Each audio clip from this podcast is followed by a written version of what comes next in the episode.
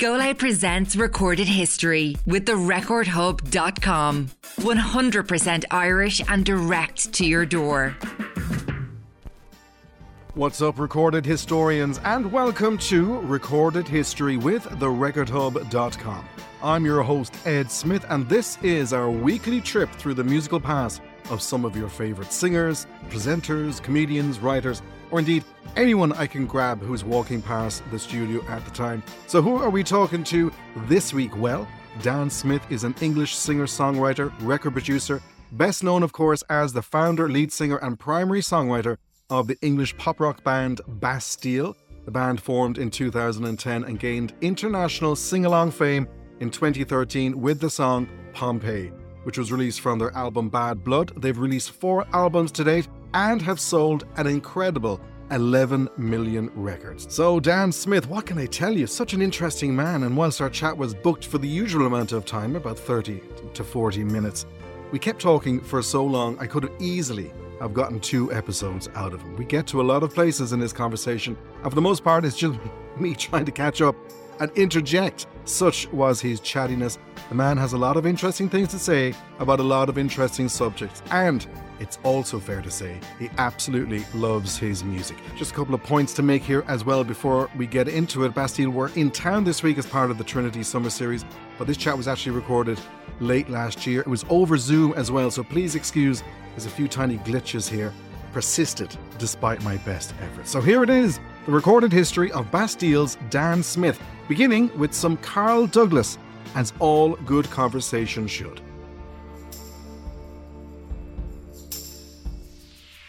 Sorry. Sorry. I've, I've been doing my vocal warm ups by way of kung fu fighting. I don't know where that's come from. Just a little tip. Talk to talk to me about your, your local warm-ups. Well, I just did. I've just been going doing ho ho ho ho, uh, kung fu fighting. It's a very great tune. It- It, was that was that, that wasn't weirdly wasn't in my selection, but Yeah. um but uh Just a little tip for you, Dan. One of the most successful recording artists in the world. If you're doing vocal warm ups, try Carl Douglas's kung fu, Kung Fu fighting. Fighting. Ho ho ho ho. Yeah. Anyway, sorry. This is, you might have just changed you might have just changed my life. I might, listen. I, all I want is a little nod in the Grammy uh, speech. okay. That's all. It is. Welcome to Recorded History, Dan Smith from Bastille. Lovely to be here. Any excuse to nerd out about um about albums that I love, and Yes. uh, and, and I'm yours. So yeah, I'm I'm ha- happy to be here. How are you doing today? You all I'm very well, man. Yeah, you know, it's uh, it's great to see another Smith do well in the music business. You know, it's hard for us having the most generic name in the entire world. also- it's, it's it's it's a challenge, particularly when your first name is Dan. There were six Oh. Dans. Dan, yeah, it must have been like Alan And- Partridge, people shouting, Dan, Dan. yeah, yeah, it still is. I basically, if ever, if on rare occasions someone in the street is trying to get my attention, which doesn't happen very often, but when it does, um, it, it just it just cracks me up because they just sound like Alan, it- like Dan. oh, even, it, even if they're way too young to get the reference, I get the reference, Yeah, and I love it. Uh, it's, it- to, to this day, I would think top three comic moments of all time. The timing, the fact that it goes Oh. on just that bit too long. it's probably the only thing that makes me grateful for having the most generic name. In Yeah, yeah. And I, I think, you know, it's like there's Tom Smith from Editors, there's yourself, of course. There's Oh, uh, yeah. you got Also- Sam Smith, you got Robert Smith, who was leading the cause back in the 80s and early 90s. So it's been a Yeah, he he was he was the he was the OG. He was your OG Smith, yeah. So Yeah. yeah, he's the king. So listen, how are things been with you? You're no stranger to Ireland. I was reading that you've experienced, you've been initiated in the great, I suppose, mystical ritual of the lock-in here in Ireland. Yes. You, you're on a road trip down uh, out west a couple of years ago with some pals, and you experienced the fabled lock-in. How was it for you? Oh, it was so exciting. My favorite bit was well, well, my favorite bit was watching all my friends uh, get get strong armed into singing, yeah. however good or bad their singing was. I always like. I, I'm not really the guy at a party who will ever ever want to sing or get a guitar out or anything like that. But even I, even even me in my in my hardened cynicism, I was like, yeah, I'll have a go. I'll sing a sad Damien Rice song. But you know, with everyone in the pub, just you know, the, the really good musicians in the corner and everyone else having a go, it was it was amazing. We stayed there really late, and I loved that. Like genuinely, at the end of the night, in this tiny in this tiny little village, this little town on the seaside, everyone's like, you've got to like got to like poke your head around the corner, look out for the guard. You don't want to get caught by the Oh guard my coming God. out. It's part of it. Yeah, Um, yeah. Ah, it was such a like such a great added dimension. So listen, Dan, just to go back back a day or two, you're a South London boy, uh, where you grew up with your sister. Was was music a big part of your childhood growing up? Yeah, massive actually. My mum, my mum and dad are from South Africa, and they moved to the UK, and that's where then they sort of worked for a bit, and then they had me and my sister. But they, my mum's not a sort of like job wise isn't a musician, but she she sort of paid her way through uni, um, playing folk music. Oh wow! um, and so was a, was you know did did kind of covers of like Simon and Garfunkel songs and and loads of old you know Leonard Cohen and stuff like that. Um, so so that music was kind of stitched into our childhoods.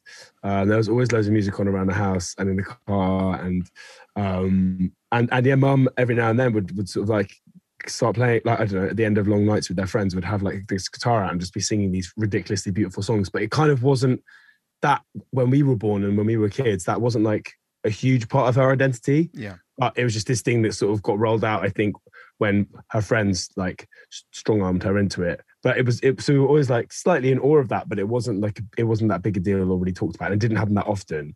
Um, and yeah, I guess I, I sort of like kind of learned the piano when I was a kid, not very well, um, and sung a bit, but it wasn't really till I was like a teenager, you know, had a lot of angst, a lot of shit to work out of course. and um and uh I started making songs. I started doing covers on the piano of of of I don't know who was it like people like Ryan Adams and the Goo Goo Dolls and stuff. oh yeah. Um and but yeah, so I was working out these sort of sad, depressing covers, um, and then started writing.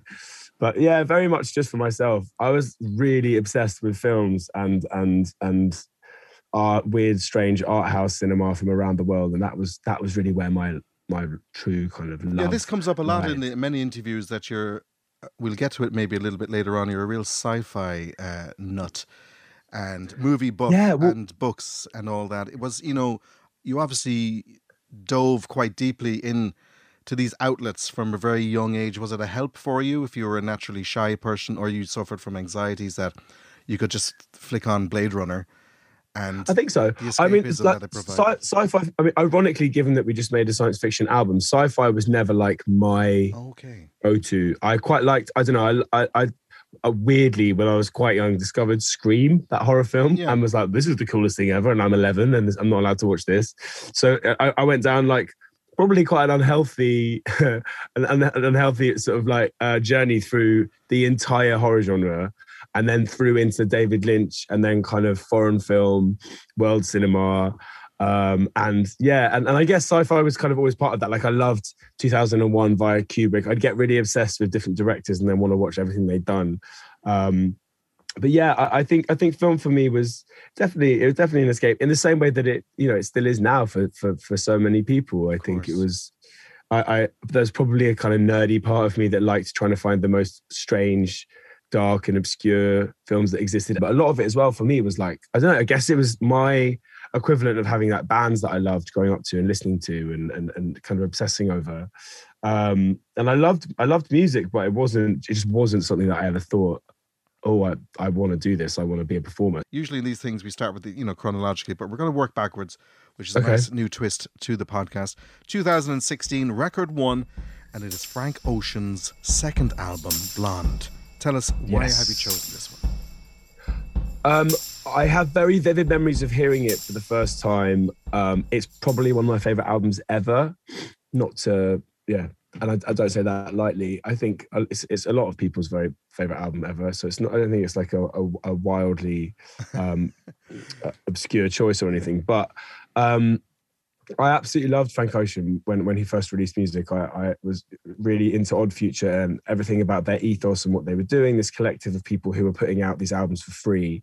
It was so cool. And like the Weeknd as well was doing the same thing. He put out these three mixtapes for free, and it was kind of around the time we were forming the band and making our making our first album. And it, once we signed our record, it took a while to put the album out, just as it does or as it used to in those days.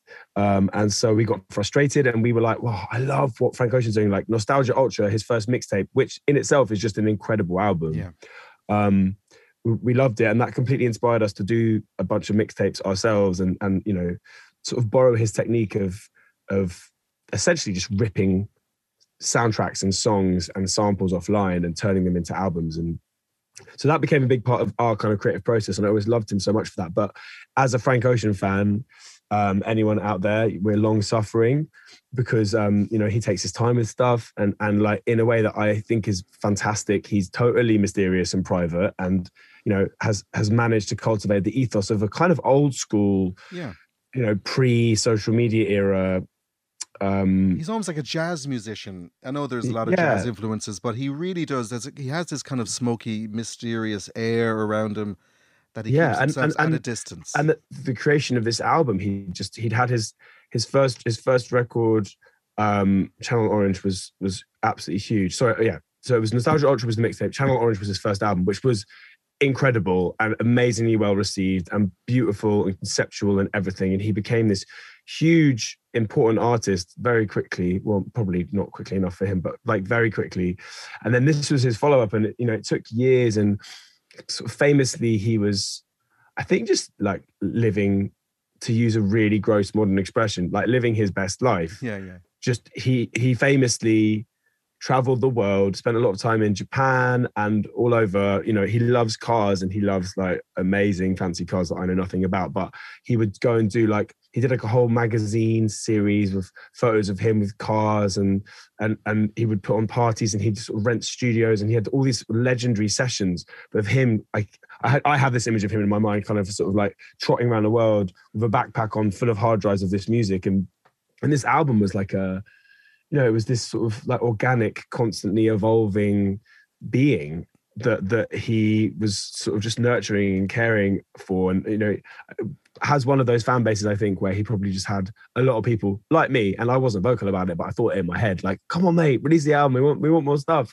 And i have such a vivid memory. We were 2016 i think our second album was either about to come out or had just come out. So obviously that was quite a big sort of time for us. But i was definitely more excited about frank ocean's album. Amazing. and uh, amazing and we were playing we were playing a festival i think it was v festival in in in essex. Like we as a band have always sat in quite a weird space where we'll go and do like reading and leeds or like heavy german rock festivals and then we'll also get booked to play between like sia and justin bieber. Yeah yeah so we were like i think we are a confusing entity for a lot of people and that's kind of great and it's also kind of weird but we i think we just so we just played then we watched sia who i love and then we watched justin bieber gig and i was like when else in my life am i going to be able to watch this and then I got on the bus, on our tour bus, and it was the night that Endless came out.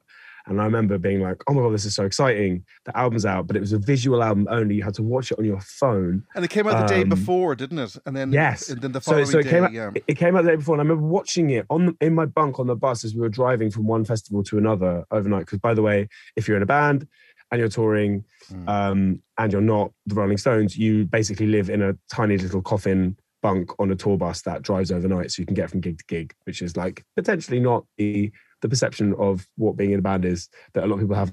That's another story. Anyway, so I'm watching Endless on my phone and it's beautiful. It starts like the, it starts with these amazing strings that he recorded at Abbey Road. And it is it is a really interesting album, but that you have to watch it with these visuals and, and the visuals are quite kind of I don't know. I basically I remember watching it all and being like, oh right, okay, is that it? And then then the next day I know it turns out that he released that endless album to basically get out of his contract with with with the record label that he's with. And then the next day he released blonde which was his real opus. And he released it independently by himself as a as an indie artist. And so he did he did you know i don't know i don't know if it's good or bad or what but he he like he in one swoop released one body of work screwed over his record label became an independent artist who had all of the rights and owned everything himself which is amazing for someone of his sort of stature. And and uh, and then also in, in the process of it released maybe one of the best albums uh, uh, you know in recent memory it's beautiful it's kind of restrained it's weird it's it, it It's takes very, you through Yeah, there's a lot of I get a lot of Beach Boys, Brian Wilson, as you mentioned, the Beatles. There, he did record some of it in Abbey Road. You know, Yeah. so I think yeah yeah you know he really lent into. I think it's a very unpredictable album. It wasn't what people were expecting, but then again, Frank, Frank Ocean, I think, thrives on defying expectations, doesn't he? And I, totally Uh, totally I, I didn't realize until I did. I was doing a bit of research ahead of the interview how prolific you are as a songwriter for other artists. You know, and it's quite a Yeah. there's quite a wild mix. You know, from Tom. Yeah, Grennan- it's pretty- you know, it's pretty mad. Olly Murs like. And a load of like, you know, up to this very day, anyone that's knocking around, you seem to be the go to guy for people to collaborate with. Is that something that you have turned to from a very early stage in your career, or is it a very different creative process for you to collaborate with someone on a song of theirs, not your own? Interesting. Yeah, yeah, it is. I guess, I guess for me, again, inspired by him, like we've done mixtapes right from the beginning and and that was our space to collaborate. Like I've always I've always been much more obsessed with making songs and being in the studio than anything else that comes with being in a band. So, you know, we sort of have never really gone down the like famey route. We've always tried to avoid that as much as possible. And I think have managed to do so. And obviously playing shows is is the space where we feel like we're in a band that people like because you're suddenly confronted with like the reality of it, which is at both at both times amazing and uh, you know massive head fuck, like I said. But uh, in the studio, I love it so much. Like you know, we we made mi- these mixtapes we made right from the start, like which a lot of people don't know exist. By the way, they're called Other People's Heartache Parts One, Two, Three, and Four. And the first two were completely illegal because I was just sampling things off the internet and, and, collaborating. We had people like Kae Tempest on there, and oh, wow. you know, we've had Liz, we've had Lizzo and Haim and Rag and Bone Man and and a rapper called F. Dot Stokes. Um, there's so many so many different people that we that we met along the way and you know and, and sort of brought into that world um, Ralph from To Kill a King, uh, was it Craig David, like lots of a big mix of kind of sort of artists that we admire, and then also brand new artists who've kind of come through our studio and worked with us. Because we, yeah, we we after our second album, we made two albums in a tiny little basement with no windows, and then eventually we're like, right, I feel like we might be able to do this for a bit longer. So let's let's build our own place. And we, we in South London, we just found this like funny old warehouse and turned it into a studio, wow. which is where I am now. Yeah, yeah. And it was kind of the home for like for a minute we had a record label and you know we signed Rag and Bone Man and, and and sort of helped with his first EP and, and the album um, and and a bunch of other artists, uh, sort of like some kind of indie artists. It became a quite a nice home. Our friends work upstairs in the attic doing like video editing and and and making music videos and so it's a nice collective. It, it, feels like a bit of a co-op or a collective. There. Yeah, it's a place. that was the point. I think I think that, I think that was the idea. Like I'm not. I'm like I love pop music. I hate the idea of snobbery. You know, we when, when we released our first album, it was this kind of weird cinematic pop music that was quite like you know rambling on about David Lynch TV shows and and you know and and volcanoes and and house fires and weird moments in history and and and, and Greek myths and legends. And I think you know it, we were a, a, band of four guys, but we didn't sound like a guitar band, and people were like, "What the fuck are you?" And I think you know we got quite a lot of like stick for that. It, it, but our whole thing, our whole thing was like, well, I don't care. Like if we want to make mixtapes because we love Frank Ocean and we love The Weeknd and we want to do that and have fun with it, like I'm as proud of those mixtapes as I am of of course of our albums. You know, so we've essentially, you know, it's been an, it's been a full on. You know, we've done four albums, two of which are double albums, and we've done like four mixtapes. It's been a busy old time, but like I I love it. I just love. For me, there's sort of the joy from it comes from from making tunes and being in the studio, and if that's if that's for somebody else, you know, we just just wrote a song for Dermot Kennedy that came out on Friday wow. um, with, with him and, and this other songwriter, and, and and that was that was really fun. But you know, like I yeah, it's just it's it's it's the sort of it's the satisfaction of of, of writing just just that feeling when you are in a in a writing session and the song kind of you all get that feeling of excitement and you and you love it. And I, am not.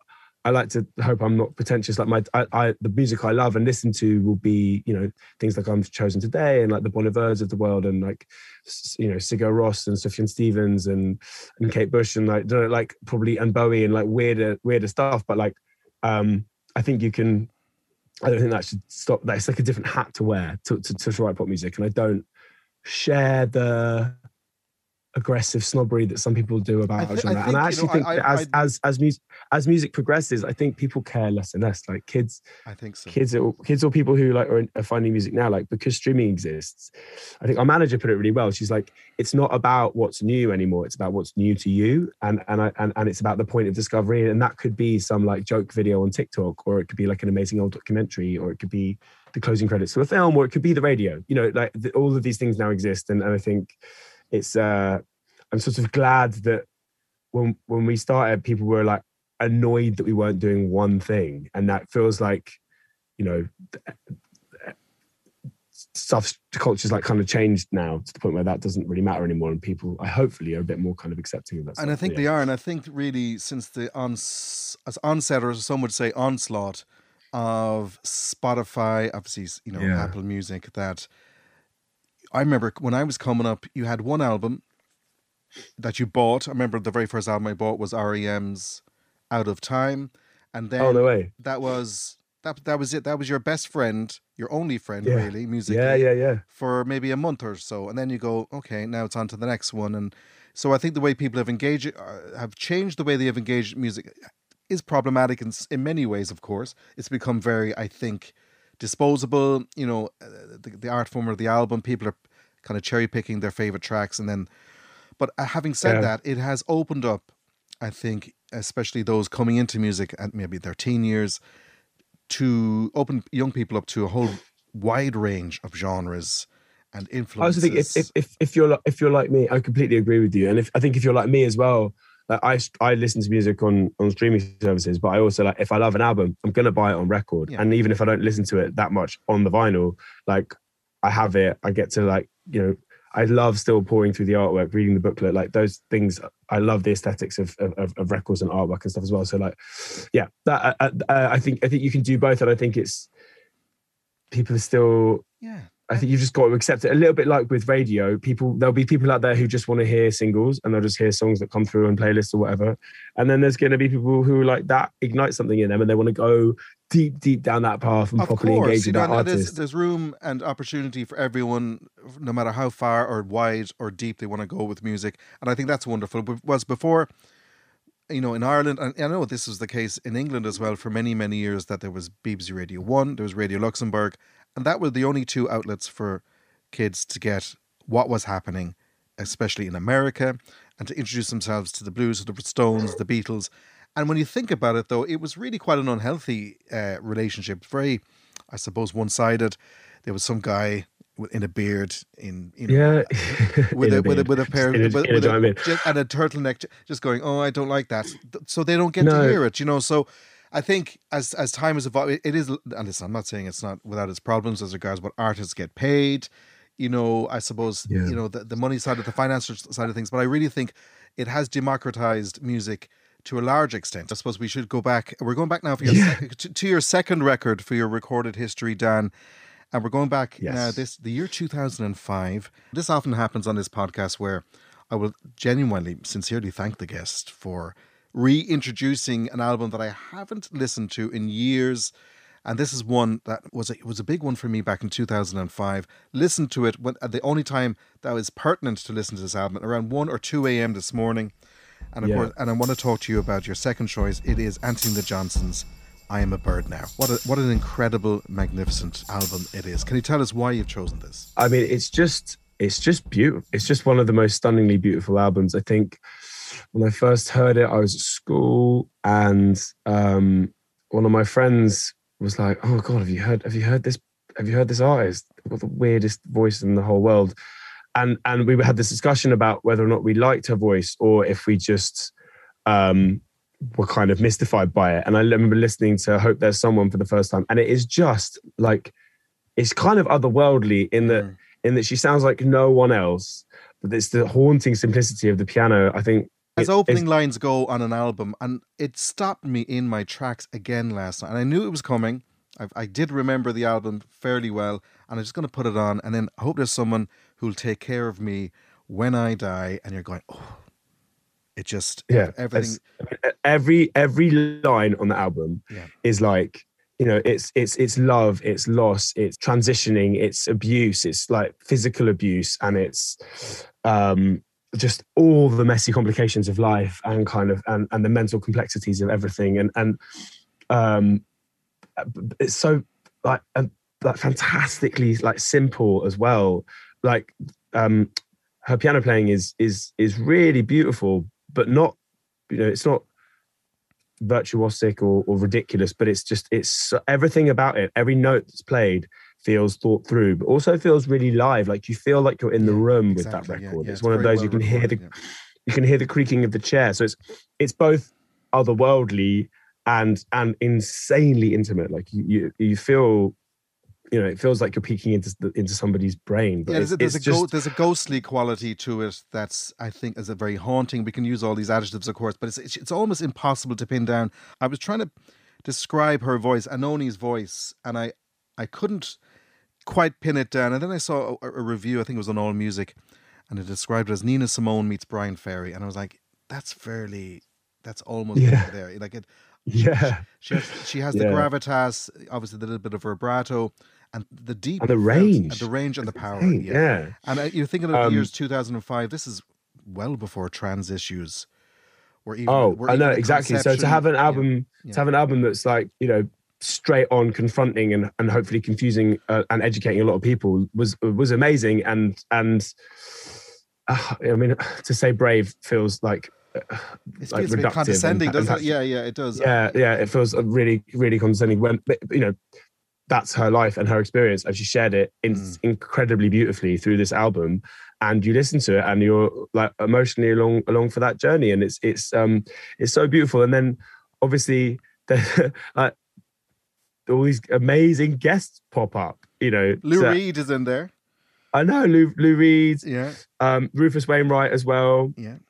And all these people, and, and Boy George as well. He sings so beautifully. Boy, Boy George sings sings "You Are My Sister," and I I think as someone that you know grew up being kind of aware of Boy George and and like Karma Chameleon and stuff, but I didn't really I didn't really know that much of their music. Like to hear this that haunting voice coming in the chorus th- of "You I Are My Boy Sister." George is one of the rare cases of his voice genuinely imp- improving with age. I think. Yeah, obviously he, he's on that Mark, he's on that Mark Ronson track as well, and it's mm. like the soulfulness of it is so stunning. But that's the thing. I think this album it. It's it's it's actually really collaborative. I, I I hadn't in looking back at it now and seeing all the different artists, like amazing artists who who who pop up all, all over. Like having Devendra Banhart mm. On Banhart on guitar, like just pop up on guitar. And uh, but but it is I don't know all the drum sounds when they kick in. Like Fistful of Love to me is like one of my favorite songs. I think yeah. it's just it's you know it's it's absolutely devastating to have this kind of like Elvis esque song with this like swagger and this brass that's just about like you know being rejected and being being physically abused by someone that you're in love with like you know it, it's speaking to it's speaking to something that's absolutely horrific but a reality of life for so many people in so many different relationships all over the world you know through throughout the history of mankind. And and uh and it's yeah it's just it's i mean a, like it's weird to say that having just said what i said but it's a, it's a fucking banger. Like it's a massive tune. like, it, is massive is yeah it's, it's, a real all the melodies song, are incredible yeah. but but you listen to it and you're like oh my god this is this is as devastating as it would feel to be hit by someone that you love. You know, it's it's just um, it's yeah, it's it's really really beautiful. And you know, I think the story as a journey of transitioning the album as as a narrative is brilliant and effective. And just yeah, within that, there are just some really amazing songs. Like honestly, if you, I would recommend anyone listening to this podcast to go back, cut out all the noise. And go back yeah. to listen to Antony the Johnsons. I am a bird now, and the track for today. I'm a I am a boy. It is as powerful a testimony as I have heard through all the noise. And it got me to thinking, you know, with Bastille and and yourself and your songwriting, as prolific as you are, is there a do you feel the pressure to take on, you know, I suppose so-called important, significant issues? You know, the environment. You, I mean, with the, the recent album, you take on technology and the future, and is that something that you feel compelled to do, or uh, do you just feel, oh, they're looking for Pompeii again, so I'll just yeah, it's it's interesting. I think I think um, I think we've just always been a band who've had you know we've had some hits and then we've had a lot of music that people just you know as as you would expect as you were saying earlier about people streaming music and stuff, you know, people just there's a lot of what we've done that I think has always been trying to show people like the breadth of everything, but that ultimately people just don't hear or get to hear or want to hear or whatever. But you know, throughout our albums, there's there's there's a song on our second album called "The Lesser of Two Evils" that is a kind of nod to "Bang Bang My Baby Shot Me Down." Oh, yeah. uh, that's just a, you know, it's like one kind of one electric guitar and a vocal, and it's this kind of weird nighttime, slightly odd, like bluesy song that could not be further from Pompeii if it tried. But you know, you can't you can't force that down people's throats. The fact that it exists, and we try and do, you know, I think our everything we've done from the mixtapes through through to you know completely reorchestrating all of our music from the ground up. Like that wasn't just adding violins and brass to our songs. That was rescoring, recording, totally reinterpreting and remixing all of our songs with an orchestra. You know, those projects for us, it's like it's it's both because we want to do it and it's incredibly creative, fulfilling, and exciting. But it's also to be like, look, everyone, we're, more than Pompeii, which is probably just like a thing that we will always live with. What's your relationship with, with with Pompeii now? After, I after I love it and I love playing it. So I, like people, I think expect us to sort of resent it a little bit. It's, it's it changed all of our lives, you know, for you know for better or for worse, and it's taken us to nearly every, you know it's taken us to every continent around the world multiple multiple times you know that it helped our first album be as as as bizarrely massive as it was. And you know it's, it's given us a career. It's given us this amazing platform. It's allowed me to write with some amazing people. Like i, I love it. And then when we play it at the end of a show um in you know in a field like reading seeing like 50,000 people or whatever just lose their absolute minds get up on each other's shoulders Jesus. and sing along it every word be, louder than me. like how can you Absolutely incredible. It must be an incredible feeling to feel that love coming back channeled through a song you wrote what what is it now nine years ago or ten years ago yeah yeah. I wrote in my, on a laptop in my bedroom by myself you to know and, and, and, produced and produced with my friend. It's nuts. It's nuts. It's, it's as mad now as it still is then? Um, but to, to, to answer your question sorry i think our first album for me was all about kind of escapism via stories that i thought were interesting. Because i think at the time i was like god i'm just like I've just finished uni. I'm I'm working at a hospital, and then I was like temping at like a I was just working behind a desk and stuff, and I was like, my life is so is so boring. I've got nothing, you know, nothing of worth to say. So I guess I kind of channeled my experiences through through myths and legends and stories, and you know that's where Pompeii came from, and like Laura Palmer and all the, and, and know, Albatross and all these literary references because I'm a bit of a like film and, and book nerd, but so I like to reference those things anyway. But I think going into our second album, it was you know it was around 2015 we were making it 2014 2015 and you know the world was changing. It was polarizing. Trump was elected. Brexit was happening. All of these things. Like we suddenly felt like we'd not been that vocal in public and we'd not really spoken about things that we we thought passionately about mainly because we didn't want to talk about ourselves or anything. Like we really shied away from interviews and tried to be i guess tried to shrink ourselves so that we weren't mm. seen as famous people. But I, I, don't know. It's very that was suddenly a very hard time to not say like I think this Brexit thing that people are voting for is fucking bullshit. I think it's dangerous. I think it's divisive, and I think it's it's coming from you know it's coming from a space where people are being lied to, and that's you know we've we've sort of lived as a band and as people. We've grown up and lived through the era in which the internet went from being a sort of like slightly fringe thing to like a daily part of everyone's lives right through to like a minutely part of everyone's lives in your hand, going clubbing, sh- going to a house party, shutting the curtains to the literal world burning outside, as a way, as, a, like a quite a clunky metaphor for you know for what was happening in the ways that we kind of bury our heads in the sand. And and you know, our third album again, it's it's sort of it's it's I wanted to make an uh, sorry, our fourth album, this Give Me the Future one. I wanted to make something that was all about like escaping into your mind and into nostalgia, into the future, into technology, into entertainment, all the things we do to distract ourselves in you know for for, for better or for worse. Um, but I never want to come at things from a place of judgment. It's always, I, I think we always try and have the perspective of someone who's living in the world who's like wow this is confusing and i don't know everything this yeah. this feels wrong to me this feels right to me but like ultimately sometimes unplugging and just being with the people around you is is a way because i think we're all you know looking for ways to make things okay and, and i think this right. brings but, us beautifully as we talk about the future let us finish uh, with your third choice for recorded history well back into the past. I've really enjoyed going backwards on this one, Dan, I have to say, because normally we'd start with the, the earlier ones, but it's nice to go back. And the year for your third choice for recorded history is 1998, right? And I, this is a big year for me as well. I was midway through college. Things were going very, very well. And an album came out that was, I think you could easily say, without fear of contradiction, era defining. What is it? Oh, Miseducation of Lauryn Hill. Yes.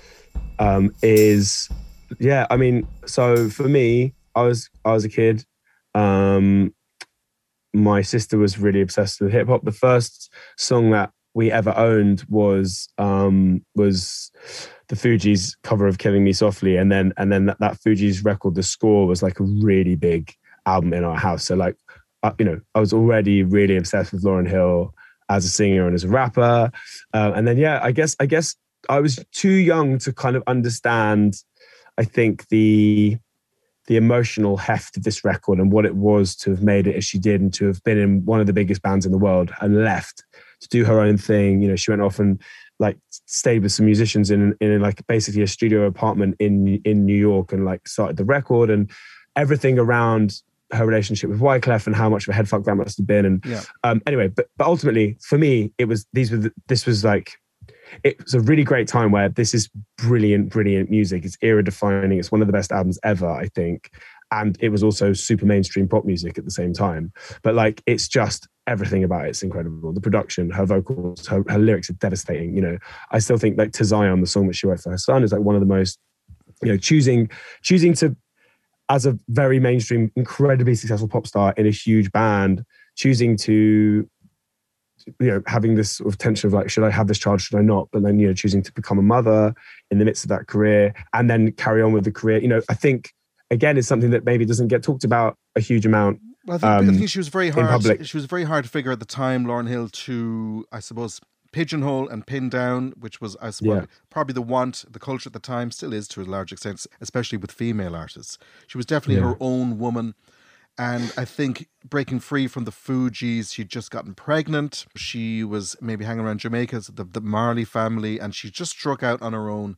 As a music fan, it's brilliant. Like yeah, like like you say, she she talks to so many so many interesting sort of themes and and is so um you know, it reminds me a bit of, of like Amy Winehouse's Back to Black. She's just so raw and so honest. And I still think her flow is like one of the best yeah. ever. It's a rare thing to be as incredible a rapper as you are a singer. Her vocals are beautiful. The, the, the harmonies, the backing vocals are amazing to talk about. You know, 22. Like to to Z- no, her age is insane at the time. Yeah. But like you know, uh, the the track I was just mentioning, to Zion, yeah. was about like having encouragement from people around her in the music industry to abort her baby, and her being like, absolutely not. I'm going to have this child. I'm gonna I'm gonna be a mother and have my faith and and be a massive pop star and you know do all those things, which is which is like amazing and empowering and so incredibly impressive. And oh, the fact that she wrote basically the entire album by herself is just not something that happens. Mm. Again, as, as someone who like sat in a room and wrote obviously not to remotely compare or put up put those things in the same sentence, but like as someone who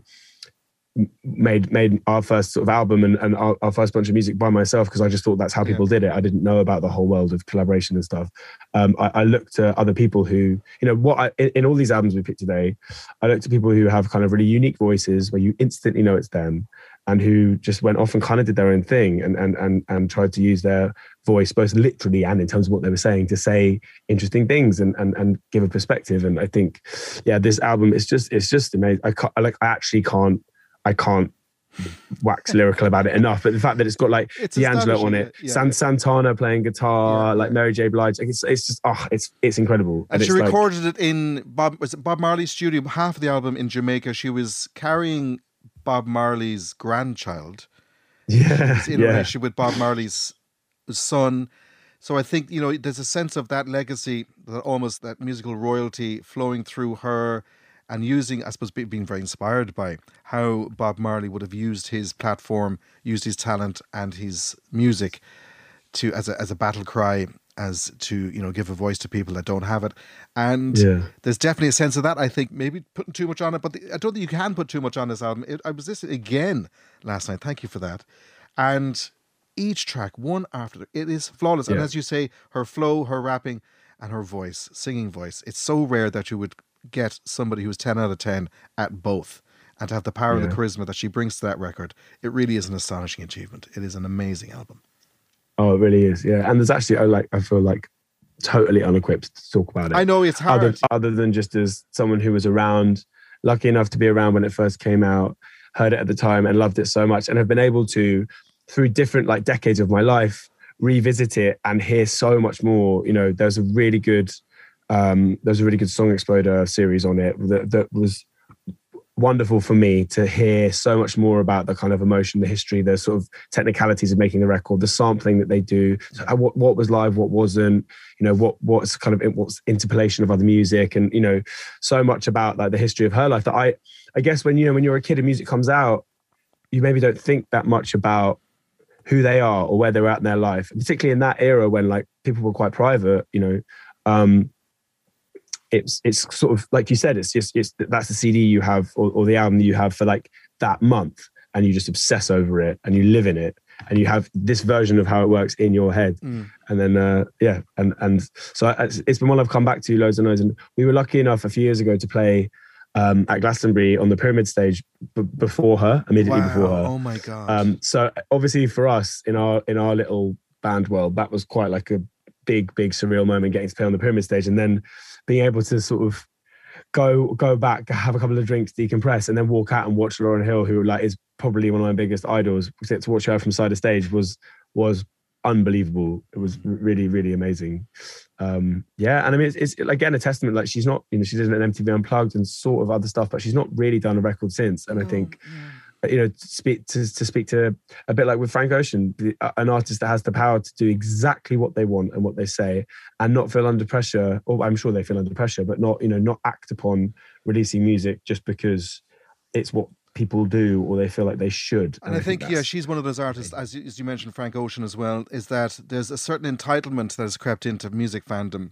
Uh, I think in the last couple of maybe the last decade, even that people expect a lot and they kind of yeah. go. Uh, you haven't released a single in three days, you know, and yeah, you know, yeah. and I think with the likes of Frank Ocean, to have the courage and the strength, and I suppose, uh, as you say, the cojones or whatever, to, to just to push back on to, that, to yeah. back, just go, totally. no, no, we, you're going to dance to my tune, literally. This is how I'm going to do it, and I think she was one of the last great, I suppose, Mavericks in that way. She just doesn't, she doesn't give a shit. She's just, she's not yeah. there for us and I think that's that is therein lies her power. She'll she'll she'll release stuff. She'll she'll come on stage whenever she wants. She could be twenty yeah. minutes late, half an hour late. It's Lauryn Hill. Yeah, yeah. She owes you nothing. She owes us nothing, and she's left us with one of the greatest albums, not just of the nineties, but of all time.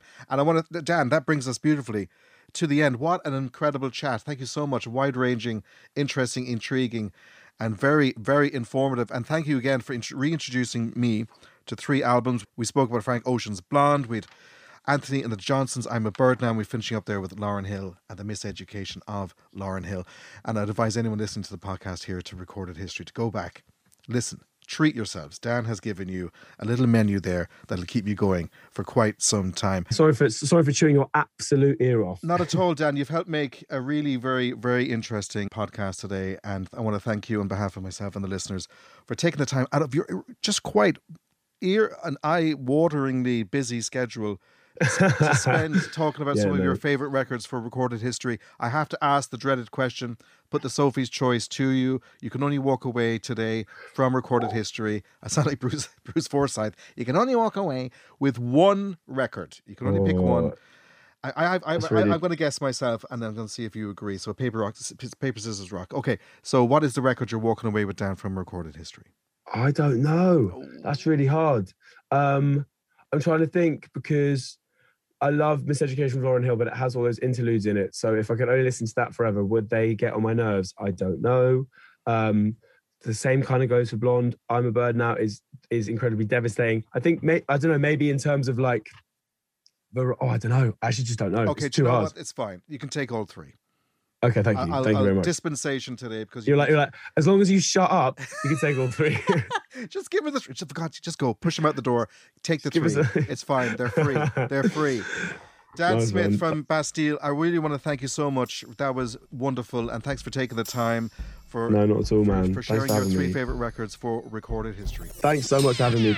So there it is, the comprehensive recorded history of the extremely lovely and chatty Dan Smith. Such an engaging man, and I really hope you enjoyed our trip through Dan's recorded history, and that you'll join me next week and every Sunday after that. If you want to check out any of Dan's choices, or indeed anything at all that might tickle your eardrums, I would absolutely love it if you did so by way of our splendid sponsors at therecordhub.com. None of this would be remotely possible without them. I've been Ed Smith. This has been Recorded History. Now hit the old subscribe button and become a weekly listener. But above all that, subscribe to yourself. You're all stunzos. Good luck. Go Loud presents Recorded History. Hosted, produced, and researched by me, Ed Smith, at Go Loud Studios. The show was created and executive produced for Go Loud by D Reddy. Our series is proudly supported by TheRecordHub.com, your local Irish and online record store.